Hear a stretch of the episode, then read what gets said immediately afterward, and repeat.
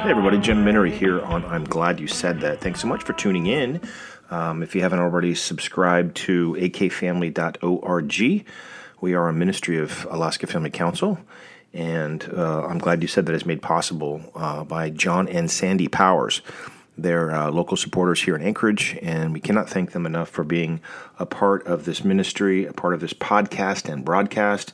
Um, you may be listening right now either on uh, KVNT, uh, the Valley radio station, although we can get, uh, pick that up here in Anchorage as well. And it's also on KATB. I'm still not sure if we're on KJNP yet. I believe that CBI Media has purchased a radio station and a television station, station if I'm not mistaken, up there. Um, anyway, we're very grateful for you to, to be tuned in today. I'm very uh, um, pleased and honored to have my friend Bethany Marcum on the show. She's the president of Alaska Policy Forum. They've become a force to reckon with, to say the least. Um, have expanded their uh, their staff and are just doing exceptional work in terms of being a think tank that we can count on, uh, advocating for freedom in all sorts of different ways, primarily fiscally, uh, but also they're into school choice and judicial reform. We'll talk about some of that stuff. Um, the main thing we wanted to uh, talk about today with Bethany, though, I, I, I, saw that they have introduced the inaugural Alaska Leadership Academy, um, and that will take place. I think it starts in October. I want to say. Um, we'll talk about it when she comes on. But anyway, they're, they're, accepting applications now, and it's it's it's past time to say the least. I mean, the the, uh, the reality is that we have um, a lack of uh, leadership skills, negotiating skills, media training we do that kind of stuff. We have brought up um, the Leadership Institute, actually, and and uh, others have brought up groups. But this is specifically to um, to train uh, folks as uh, visionary and principled thought leaders. I'm quoting who can guide Alaska's freedom and future. Um, and they're going to have outstanding instructors from all over the country. It's, I believe, October through um, through May uh, or April. It's once a month, and on a Saturday, and they're going to take really good care of folks, and they're going to talk about constitutional and free market principles and have exceptional speakers. So stick around; we'll have a great conversation with Bethany here in just a few minutes. I wanted to read to you um, something here in my monologue uh, because I just saw it. I'm a fan of the Colson uh, Center for Christian Worldview. John Stonestreet uh, is a friend, and he's um, leading that program. There's Colson Fellows all over the country. We have a couple of them here in Alaska, and actually uh, interviewed one recently a while back. So uh, anyway, if if you haven't subscribed or are part of the Colson Center um, uh, world, you should because they are exceptional in terms of what uh, Chuck Colson started, um, you know, in prison was to get people out and uh, understand what it means to have a worldview, um, a biblical worldview that actually um, keeps you engaged in every facet of life. I'm going to read you just, I don't know if I have time to read all of it, but just listen to this. This is by John Stonestreet um, on Breakpoint that he writes daily. It says Christians, and these are in quotes, Christians should stop seeking political control and power and just focus on winning the lost. Another quote Jesus said, My kingdom is not of this world, so Christians should stay out of government. And then the final quote Neither Jesus nor the early Christian, Christians tried to take over Rome. He built his kingdom in people's hearts and minds. So John Stonestreet says many variations of this argument can be found in Christian Twitterverse, usually in response to the Supreme Court overturning Roe v. Wade. The idea seems to be that real Christian spirituality neither seeks nor celebrates political or judicial victories.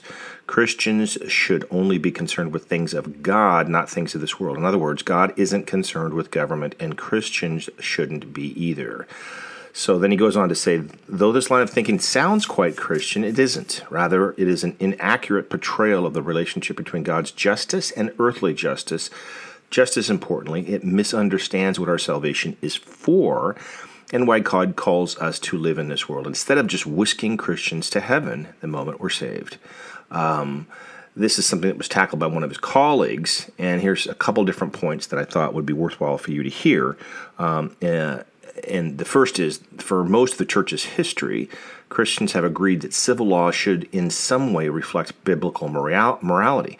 Neither Catholics, Orthodox, nor most Protestants believed that being apolitical was a good or godly thing. While there were occasions over the centuries when Christians shunned political involvement for a variety of reasons, often because they were prohibited from any involvement, it wasn't until until the Radical Reformation and movements like the Anabaptists in the 1500s that swearing off politics gained traction as a principle for following Christ.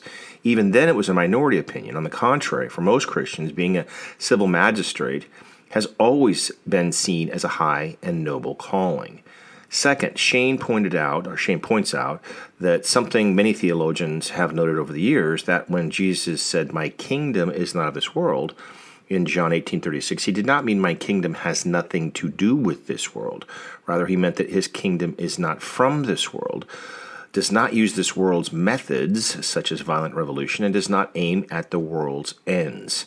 Um, still, as Abraham Kuyper pointed out, Jesus' kingdom absolutely does affect this world over which he has declared total sovereignty, and which he holds individuals and governments accountable for administering justice and punishing violence against the innocents. We've said that all along in Romans 13, where it talks about there's really two purposes of government that is to punish evil and lift up that which is good. And uh, and in terms of lifting up that which is good, we've always used that for um, in response to the Obergefell decision in 2015, which um, basically eliminated millions upon millions of people's votes in 35, 40 states that had put con- uh, um, constitutional amendments in place to clarify marriage be- as being between a man and a woman solely. In fact, Alaska was one of the first states in the country to do that and so that was definitely a purpose of government was to um, privilege that institution which is the bedrock of society and so especially now in light of what lisa murkowski is doing we're hoping that dan sullivan's not going to do it but um, it's stunning i wrote a piece recently on that um, for Alaska Family Action. It was published in Alaska Watchman, but it's basically um, codifying everything in federal law regarding Obergefell that would make it almost impossible for Christian ministries, including churches and Christian schools um, and governments, to say that there is any, um, you cannot do anything but bow down to the woke um, uh, sex ideology, including any kind of uh, relationship that they would consider marriage in one state, say California. Um, you know, they're just they're literally considering polyamory right now. Polygamy is also on the book. So if someone moves from another state, comes to Alaska or some other state where that's not recognized, well, this this so-called Respect for Marriage Act, which I think is misnamed, um, would make that impossible for that state to have that right to do so. And so we're encouraging folks to contact um, both Senator Murkowski and Senator Sullivan, who has not taken a stand yet. Senator Murkowski has said that she has always been supportive of same sex marriage, which is true. Um, and she's been at least open about that. Um, and of course, has been horrific regarding the issue of protecting innocent life. Uh, and so we need more leaders to step up. We've already endorsed Kelly Tshibaka. Um, and I would say that um, that's one of the things that the Alaska Leadership Academy is going to accomplish is to get more people to step up in leadership positions, not necessarily only in the political realm, but that's something that's certainly needed as we look to the future. So um, stick around, folks. We're here on I'm Glad You Said That, and we'll be right back with Bethany Marcum. Like I said, she's with Alaska Policy Forum. If you haven't gone there and sign up, you should. It's alaskapolicyforum.org and become a part of um, that movement because we work hand in hand with her on things, including school choice and judicial reform. So it's a great conversation. She's a very sharp lady. Um, very blessed to call her a friend and sister in Christ. So uh, stick around. We'll be right back after the short break here on I'm Glad You Said That.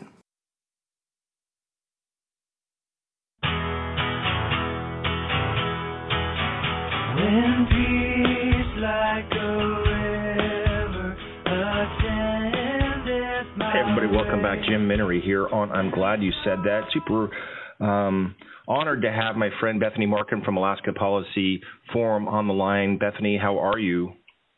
I'm doing wonderful today. How about you, Jim? It's a beautiful sunny day out there, so no complaints.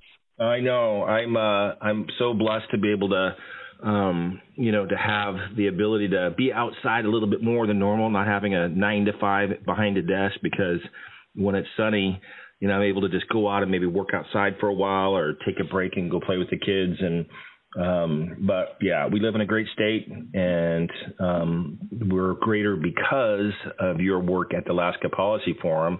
I am sure there's going to be a few people who don't know what the Alaska Policy Forum is that's that's tuned in. So let's start off with uh, who Bethany Marcum is and what the Alaska Policy Forum does, so that we can get people up to speed. Well, thanks, Jim. I appreciate you asking. So, yeah, it is. I'm sure the case that some folks have not heard much about us. So, so um, I'm the CEO of Alaska Policy Forum.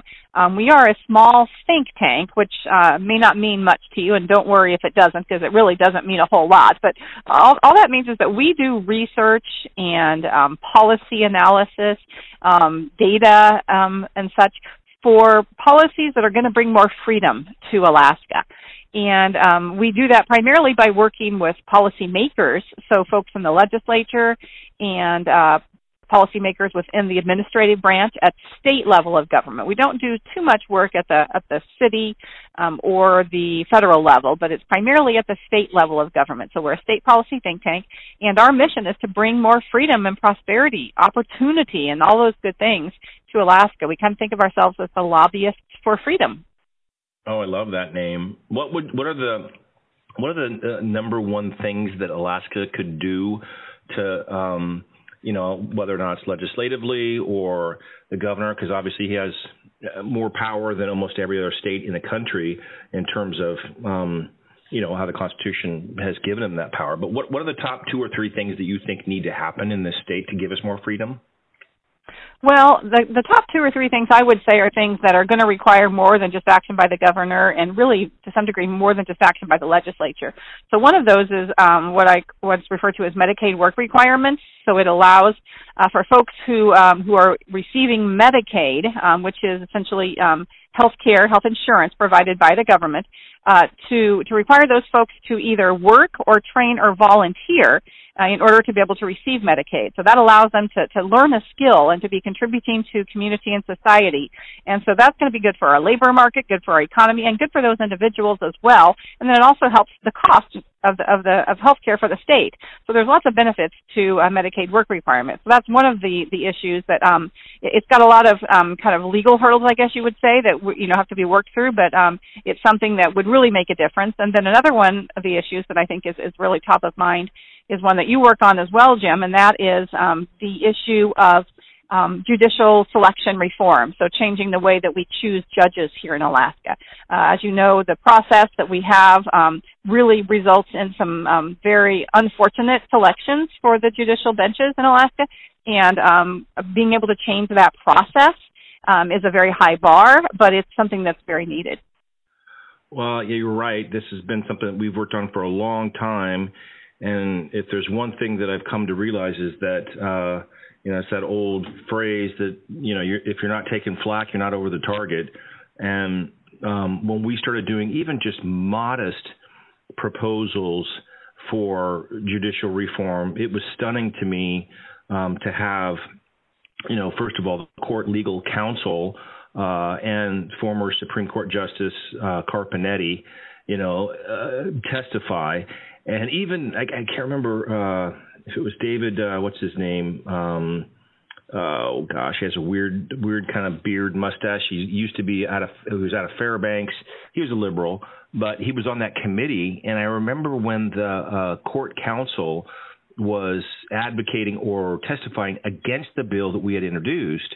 Um, to to give, I would just say, give people a little bit more say in the selection process. I think we were looking at maybe adding a single member um, yep, adding a member. Yep, that was Pete Kelly's bill. Yep.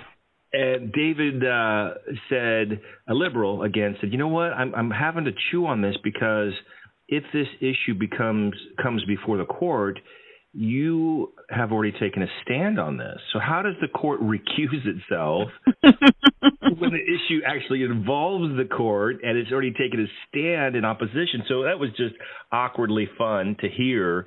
But you're you're so right. I mean, it, it's one of the reasons why I know uh, Alaska Policy Forum has not taken a stand and, and doesn't intend to, and I respect that uh, regarding the Constitutional Convention. But it's one of the reasons why we are uh, supporting that effort, and it's one of the reasons why the Alaska Democrat Party has uh, adopted a, their latest platform, um, saying we that they officially oppose a constitutional convention. And one of the reasons is because they're afraid that the people will have more say in how the judges are selected um, as the third branch of government in the state of Alaska. And as you probably know, um, you know that, and we've used that in some of our videos.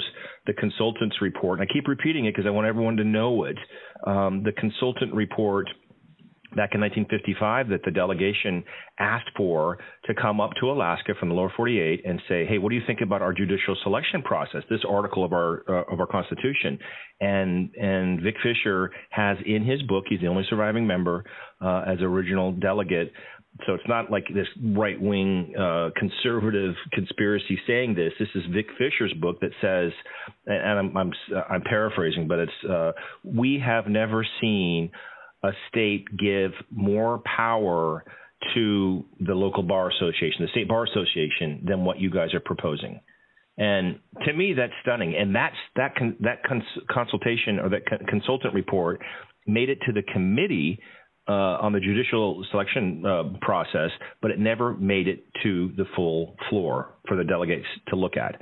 Um, and I remember that, you know, I can't remember if it was Bob Bird or somebody said, you know, one of the things he's also read, because there's just reams of stuff that you can dig up and find about the, the notes and all that stuff in the Constitution. He said there was a conservative member that said in 1955, listen, I'm getting pushback from people based on that report, but we have, um, in 10 years, we can solve it. So in other words, he was basically saying, well, we, we have. He needed to fix it. We have these conventions. He knew it needed to be fixed. He didn't do it then, but he said, oh, in 10 years we'll be able to fix it. Well, that's what I think is so ironic, and not to go off on the convention. We'll talk about other stuff here. But the, I, I, and Mike Shower pointed it out to me, which was you know, the same group that's so rabidly opposed to the state constitutional convention, claiming that these the original uh, drafters of the Constitution were these uh, brilliant architects, and we just can't touch this sacrosanct document because it's so valuable and it's one of the best constitutions in the world um, in the United States. Uh, but they also then have to realize that those same brilliant architects put in a mechanism for us to have a convention. So was that a good thing that they did? Or they were just drunk uh, that night when they came up with that one and it was completely bizarre because they make it sound like it's the worst thing ever that that's put forward by these supposed brilliant architects. So it doesn't that doesn't make sense to me, and I, I, that's why we're one of the reasons why we're rapidly uh, uh, supporting it because it it just is it, it's so obvious when you get in in close to the judicial selection process how politi- politicized it is. Um, and yet you know they they try to mask it in such a um, neutral terms of oh it's just so clean as the driven snow. And it's just it's scary to me how how how foolish that is. But hopefully the people will make a decision. And um, you know like you said we can still introduce legislation. Most often they have to be uh, constitutional amendments, but do we have the two thirds? I don't know. We can't even get 50% to organize down Juneau, so it's hard to imagine. But um, I want to talk about, I want to dive into this Leadership Academy but just before our first break, though. Introduce it, um, and then uh, and we'll talk about it on the other side of the break in terms of you know some other parts of it. But what in the world? Um, I when I first saw this, I was like, this is awesome. I hope that it is filled up um, with uh, just exceptional Alaskans who want to make a difference in our state. But what is the Alaska Leadership Academy that you guys are launching? Well, I tell you what, Jim, let's tease that for after the break because I want to comment on, on all that you just said about the Constitutional Convention because I do think you're absolutely right. The founders, uh, you know, put, put it in place for us to, to vote on this every 10 years for a reason because they knew that we may need to go back and address things. And then I would also want to add that um, there have been 27 amendments passed to the Alaska State Constitution. So we know that there's a lot they didn't get right and needed to be changed. 27 amendments. So there's there's certainly uh, the the opportunity for us to to address that, and I think that um, you have a you have a very important conversation going. So I thank you for that. Well, we're we're a small part of it. I mean, we're we're working on having a statewide campaign that would not be just our issues. I mean, we're a social, cultural organization, faith based, so we're we have a niche And um, but really, one of the things that got us animated initially was how uh, the Alaska Democrat Party actually came out their their latest uh, uh, platform and saying that they oppose the convention based on school choice. They hate school choice. Um, they don't want the people to have more uh, say in who uh, gets selected as um, as judges in the state, and they oppose. I think that what they say is uh, defining life. If we have a constitutional convention, well, you might even you might define life. Well, we say we have the right to life, liberty, and the pursuit of happiness in the federal constitution. Um, we don't want life to be defined. You know, uh, heaven, heaven, heaven forbid that we actually define what life is, and that's actually not going to happen. I mean, in my view, it's one of the key reasons why we want a convention. But Shelley Hughes has already introduced the the, the language, which has been adopted in I think seven other states now. There's three other states that are addressing it this fall, but it's basically just clarifying the neutrality of the state constitution. Same thing that that uh, that the Dobbs decision did on a national level to say that listen, the U.S. Supreme Court doesn't have a, a, a race, a horse in this race. Uh, you know, it's a state issue. Deal with it. And I think that that's the same thing with Alaska is that the Constitution is silent on the issue of abortion. Let the people decide. And so I think that that will resonate even with people who may not be pro pro life. But um, okay, so we're at the end of our first break, folks. Um, we're, we're I have the pleasure of speaking with Bethany Marcum, good friend and head of the Alaska Policy Forum. If you haven't subscribed and gone by there, do so. Uh, it's alaskapolicyforum.org. Uh, we'll be right back here, and I'm glad you said that right after this first break.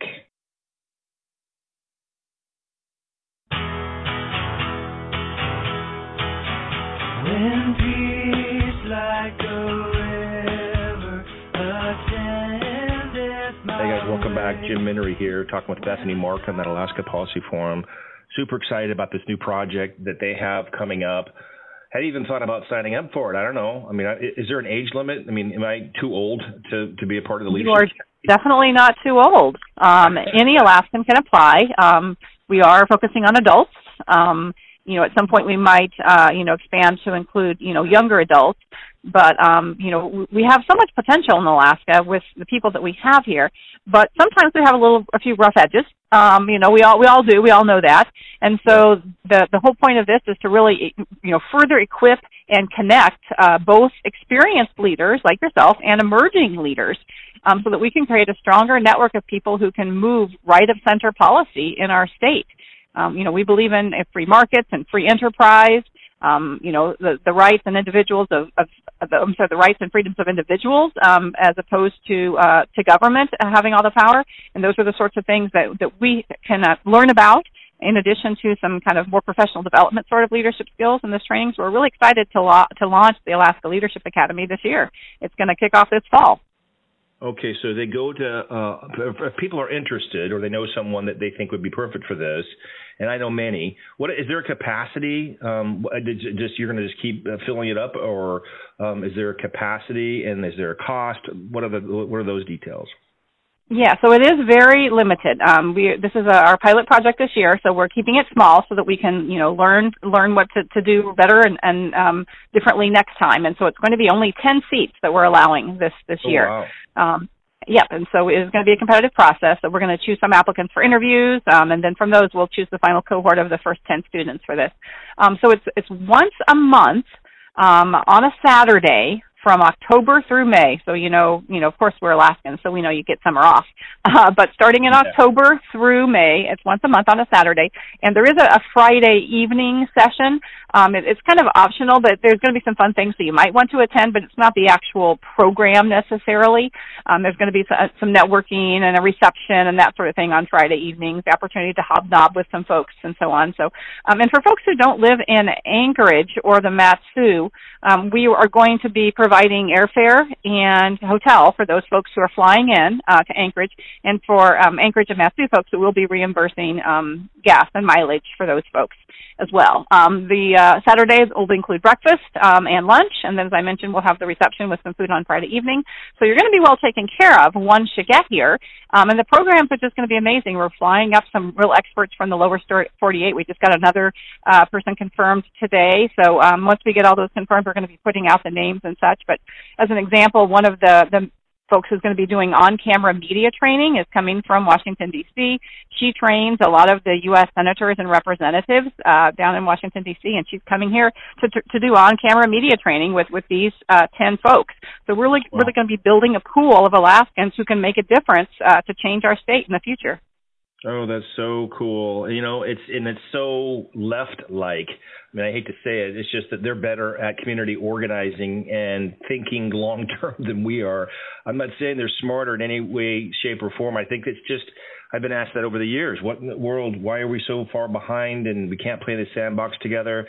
I think it's a mentality of independence that you know goes back to Reagan saying uh, government's the problem, not the solution. Um, you know, but if you want to get a smaller, more efficient government and have more freedoms, you have to engage. It's just the way it works in a representative democracy. And so, but it comes more naturally, I think, in some ways to those on the left, um, those who are more progressive. Um, they're typically not um, as engaged in their in, in, their church. I would say. I don't know. I can't back that up necessarily, but I, I, I, I'm assuming that a lot of conservatives are busy doing things other than community organizing and trying to figure out when the next uh, testimony is, when the next protest is, or that kind of thing. And so, kudos to you for this. Are you getting good uh, responses right now? You guys are going to have to make some difficult decisions when it comes to actually what's the deadline for uh, for applying? Yes, so the the program application deadline is August 10th. Um, and in addition to the application, um, applicants are, are going to need to submit letters of recommendation that are due on the same day. So just a general letter from somebody who can recommend them. Um, and then, like I said, after we receive applications and letters of recommendation, we'll be doing interviews with folks to decide who the final 10 are um, who can participate in the program. Wow, that's so cool. And it, it almost makes you want to you know, we've thought about this over the years. Um, you know, whenever someone's running for office, and we part of what we do is recruit and train and try to get people elected that share our values. Um, but I always ask people when they're running for office, okay, so what are you going to do if you lose?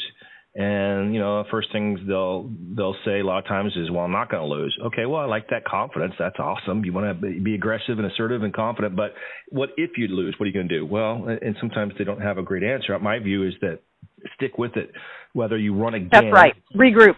Yeah. So some people, some people will run two or three or four times, and then maybe at, at some point you say, well, maybe it's not the uh, the legislative uh, the legislature that is is best for you. Maybe try some other arena, or maybe it's not even getting um, elected as a public official. Maybe there's other other things that you can do. Maybe um, helping public officials get elected.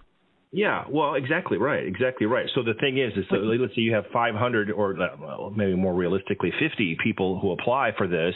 Um, you know, it'd be great to know who those 40 are, so we can say, hey, let's let's engage them. These are people who want to learn, and we need to have more of these opportunities available. I mean, we do something. I just got back actually from Arizona. Um, something called the uh, Family Policy Conference.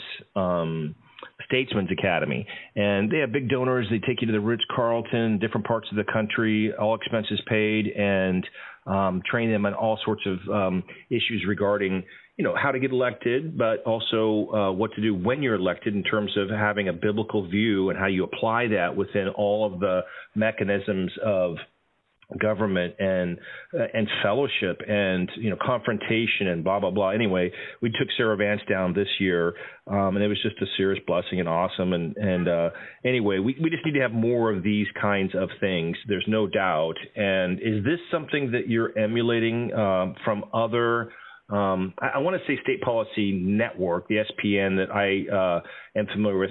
Some people may not, but how do you tie in? How does the Alaska Policy Forum tie in with any national group, uh, and what kind of affiliation is that this? And are there other states that are doing something similar to the Alaska Leadership Academy?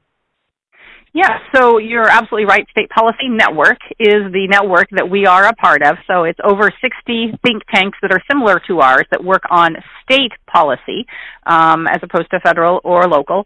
And um, and some some of them do have leadership academies. Now they're all a little bit different. So some of them have a flavor that's more campaign uh, focused, for example. Um, so you know we you know we talked about and decided what we wanted ours to look like and ours is going to be less campaign and more uh, just general leadership and kind of policy and government uh, sort of information that we're providing. We we do think we're going to be rolling out a, a, a 201 version of this, where we're going to get even deeper into policy and you know teach about the Alaska budget and some things like that. Um, and then we might do something with campaigns separately. Um, but you know that's also another another niche that someone else might fill. But we just felt like there was really um, a need. You, you know you've noticed how the last four sessions I think it is we have not been able to get um, our house to organize um, into uh, you know a, you know appropriate caucuses. It's taken them much longer than it should to to organize into those caucuses, and to some degree, that's a, a leadership uh, lack um, that's illustrated you know by a lack of leadership. And so um, you know just seeing those things happen has indicated to us that we need not just you know campaign sort of things, but we need you know really actual leadership professional development training for folks. And um, and this is not just for legislators. This is you know in terms of f- future legislators. It's you know people could become legislative staff, we community leaders, church leaders, you know, any place in the community that someone wants to make Alaska a better place. We we hope to be able to to bring in people from lots of different parts of Alaska. Well, I love it. It's, it's, it reminds me in some ways, uh, not necessarily secular, but it's not faith based, but the, the Colson Fellows program I've interviewed the uh, the one of the guys um, that went through the Colson program uh, in Alaska. Actually, I think we have like three or four fellows in Alaska, but it's it's similar. It's it's once a week. I mean, once a month, and uh, then you have this also network of people that will be it, it, same thing with the Statesman's Academy. You have this network of people that you can then um, consider your peers and have as people that you can bounce ideas off and you know share best practices, challenges, all that kind of stuff. So it's just it's just a win-win all around. Um, so there is a cost to the program. Are they, I mean, guys doing scholarships or how does that work? Yes, so so both. So we do have. Um, so first of all, I will say that this is it's going to be an expensive program to to put on because we, like I said, are bringing up uh, you know some experts from the lower 48, and of course we've got costs for uh, for the uh, students, flying them in, and so on. So there's definitely a you know cost to uh, the organization. But we have a lot of really wonderful uh, donors and supporters at Alaska Policy Forum. So they have deferred uh, um, or, or allowed us to defer a large portion of that cost, really to subsidize it, so that the cost for tuition to apply for um, all eight months is is $500 and then if the student fully participates in the program and graduates they get rewarded back 50% of that tuition um, oh at the end. um, so we've been able to keep the cost really low. And you know and we do have a limited number of partial scholarships available for those who need financial assistance so we just ask folks to send a letter explaining that uh, as well so we are, are, you know, we want to make sure that everyone has a chance to participate um, in this. But at the same time, we want everyone to kind of have skin in the game and to understand this is a commitment. Um, and Amen. if they get selected, we want them to follow through with that um, so that we can all see the, the results of this as they become a leader for Alaska. All right, guys. We'll be right back with uh, Bethany Marcum here, and I'm glad you said that.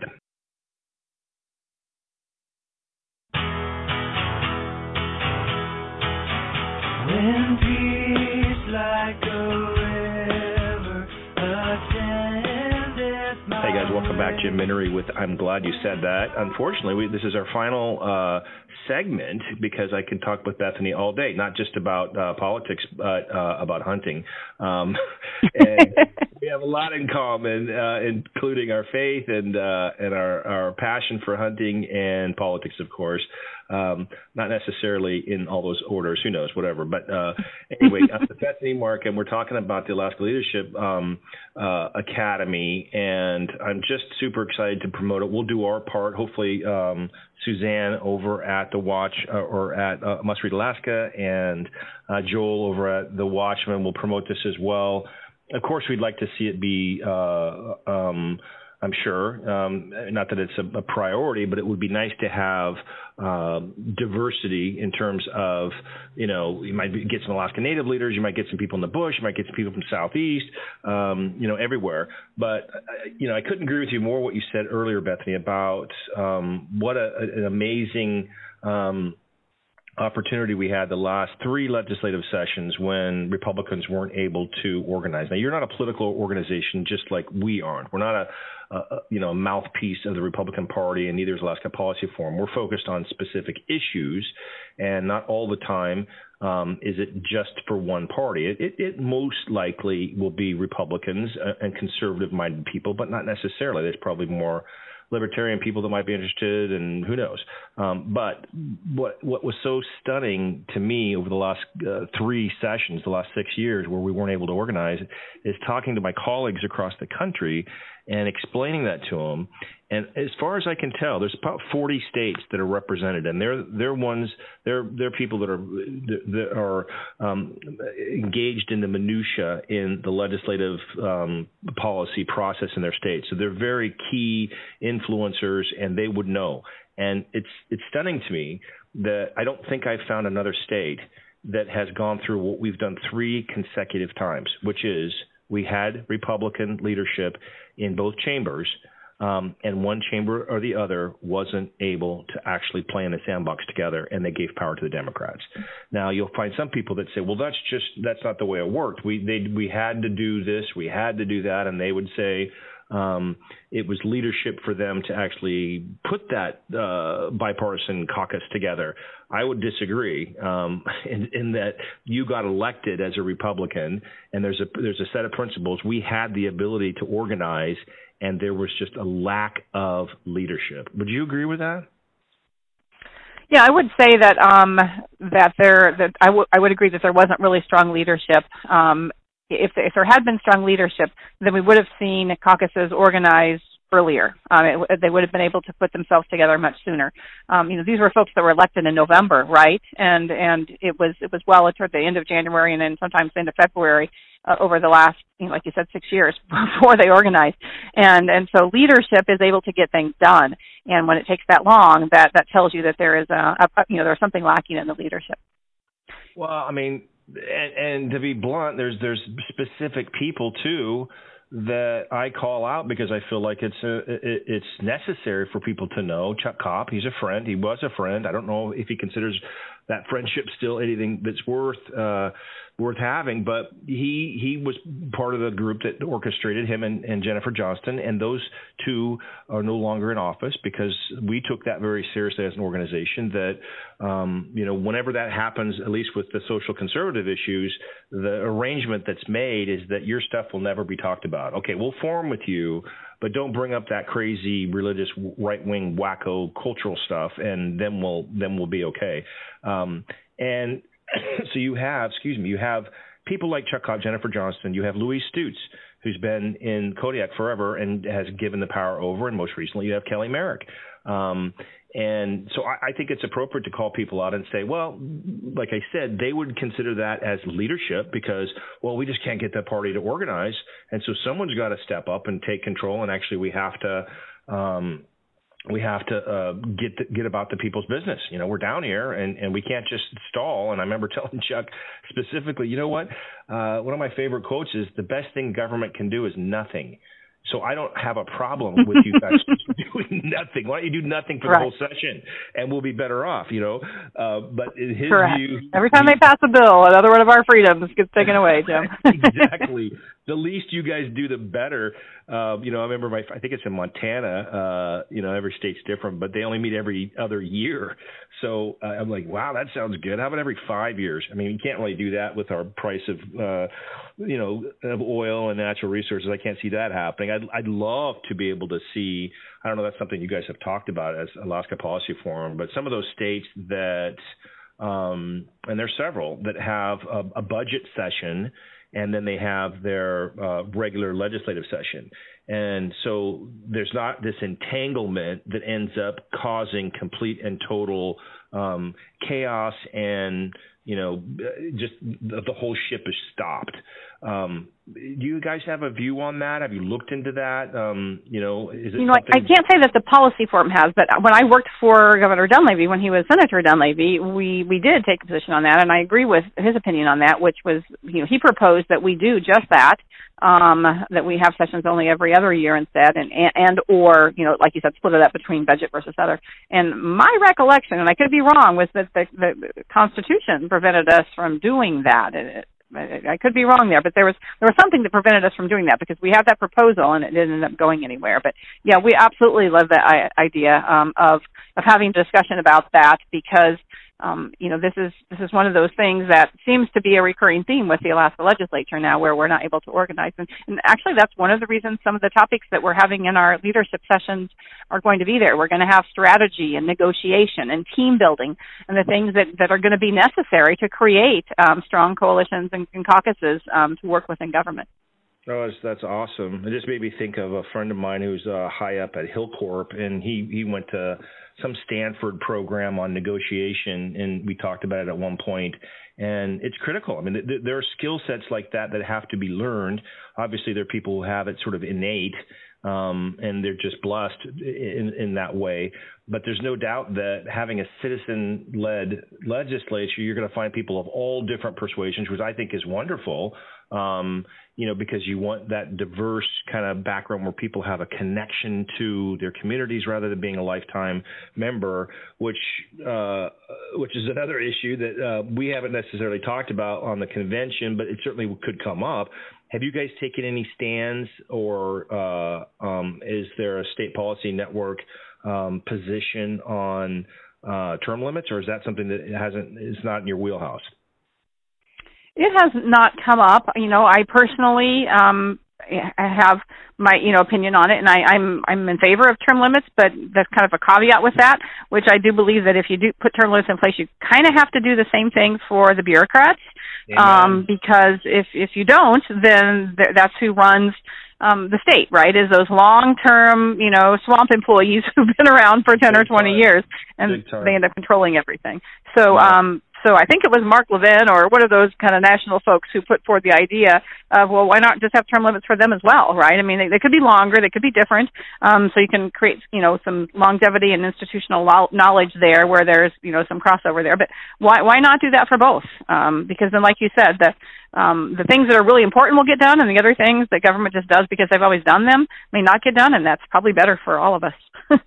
well, amen. It's funny because I had that exact conversation with someone. Uh, I think I can't remember in, in, what state it was, but it was down at the conference that I just came back from. And we talked about term limits, and the same thing came up. He just said, you know, that's really difficult with uh, with these entrenched bureaucrats that really are the ones kind of the puppeteers that know kind of behind the scenes stuff, and it does take some time. There's no doubt, especially you know that you go down to uh, it, it's almost like it needs to be um, you have to experience it to, firsthand, I think, to understand the level of chaos and volume.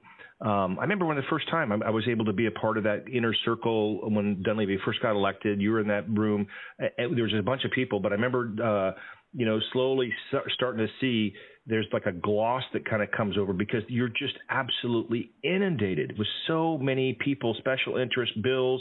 I mean, anyone would get swamped with that. And, uh, you know, so there's a learning curve, no doubt. And even after the learning curve, it's very intense. And, um, but uh, we haven't taken a position necessarily on term limits. Shoot, I want the people that are in there that I like a long time. There's no doubt about that. But uh, we also realize that there's some uh, inefficiencies and, and, you know, some uh, swamp that occurs w- with longevity. But, uh, well, folks, we're at the end. I can't believe it, but please go to um, AlaskaPolicyForum.org and look into the Alaska Leadership Academy. If you, uh, it looks like it's under. Is it just on one of the main? Well, you just go to their site. Yeah, so AlaskaPolicyForum.org forward slash ALA for Alaska Leadership Academy. ALA. Okay, and if you scroll down, it has like a little keyboard here and, and says inaugural. Yeah, you'll see that. So I hope that you get 500 uh, um, applicants, Bethany, and that you get the best of the best. And I'm just super excited. Um, uh, you're you're an asset to the state on so many levels, and I thank you for your friendship and for being on the show today. Well, thank you for having me, Jim. It's a pleasure. No problem, folks. So go to, uh, again, alaskapolicyforum.org, and we'll be back next week here on I'm Glad You Said That. God bless you, and enjoy the sunshine.